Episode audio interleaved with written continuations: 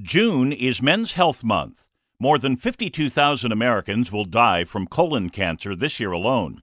New York Presbyterian's Dr. Joseph Alukal says most experts these days recommend that men start getting regular colonoscopies at age 45. But if you're at a higher risk factor for colon cancer, and that again includes a family history of colon cancer, you should even think about doing it at a younger age. Like 35.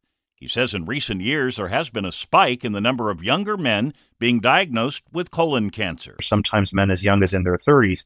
We don't yet conclusively know why.